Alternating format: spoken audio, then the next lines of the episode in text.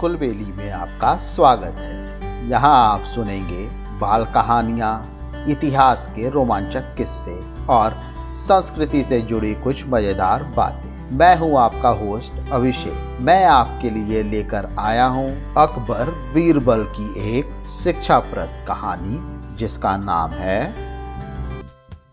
एक पेड़ के दो मालिक। अकबर बादशाह दरबार लगाकर बैठे थे। तभी राघव और केशव नाम के दो व्यक्ति अपने घर के पास स्थित आम के पेड़ का मामला लेकर आए।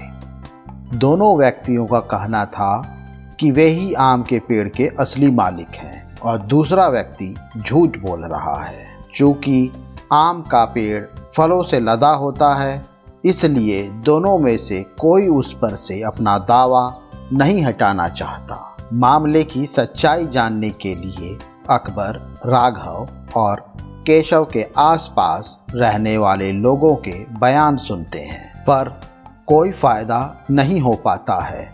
सभी लोग कहते हैं कि दोनों ही पेड़ को पानी देते थे और दोनों ही पेड़ के आसपास कई बार देखे जाते थे। पेड़ की निगरानी करने वाले चौकीदार के बयान से भी साफ़ नहीं हुआ कि पेड़ का असली मालिक राघव है कि केशव, क्योंकि राघव और केशव दोनों ही पेड़ की रखवाली करने के लिए चौकीदार को पैसे देते थे। अंत में अकबर थक हार कर अपने चतुर सलाहकार मंत्री बीरबल की सहायता लेते हैं। बीरबल तुरंत ही मामले की जड़ पकड़ लेते पर उन्हें सबूत के साथ मामला साबित करना होता है कि कौन सा पक्ष सही है और कौन सा झूठा। इसलिए वह एक नाटक रचते हैं। बीरबल आम के पेड़ की चौकीदारी करने वाले चौकीदार को एक रात अपने पास रोक लेते हैं। उसके बाद बीरबल उसी रात को अपने दो भरोसेमंद व्यक्तियों को अलग अलग राघव और केशव के घर झूठे प्रचार के साथ भेज देते हैं और समाचार देने के बाद छुपकर घर में होने वाली बातचीत सुनने का निर्देश देते हैं। केशव के घर पहुँचा व्यक्ति बताता है कि आम के पेड़ के पास कुछ अज्ञात व्यक्ति पके हुए आम चुराने की फिराक में है। आप जाकर देख लीजिए। यह खबर देते वक्त केशव घर पर नहीं होता है। पर केशव के घर आते ही उसकी पत्नी यह खबर केशव को सुनाती है। केशव बोलता है हाँ हाँ सुन लिया। अब खाना लगा। वैसे भी बादशाह के दरबार में अभी फैसला होना बाकी है। पता नहीं हमें मिलेगा कि नहीं।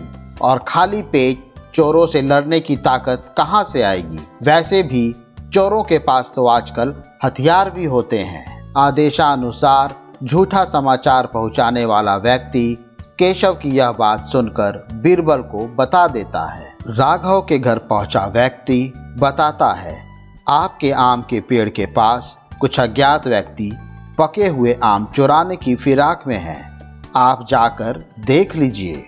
यह खबर देते वक्त राघव भी अपने घर पर नहीं होता है, पर राघव के घर आते ही उसकी पत्नी यह खबर राघव को सुनाती है। राघव, आओ देखता है न ताव, फ़ौरन लाठी उठाता है और पेड़ की ओर भागता है। उसकी पत्नी आवाज़ लगाती है, अरे, खाना तो खा लो, फिर जाना।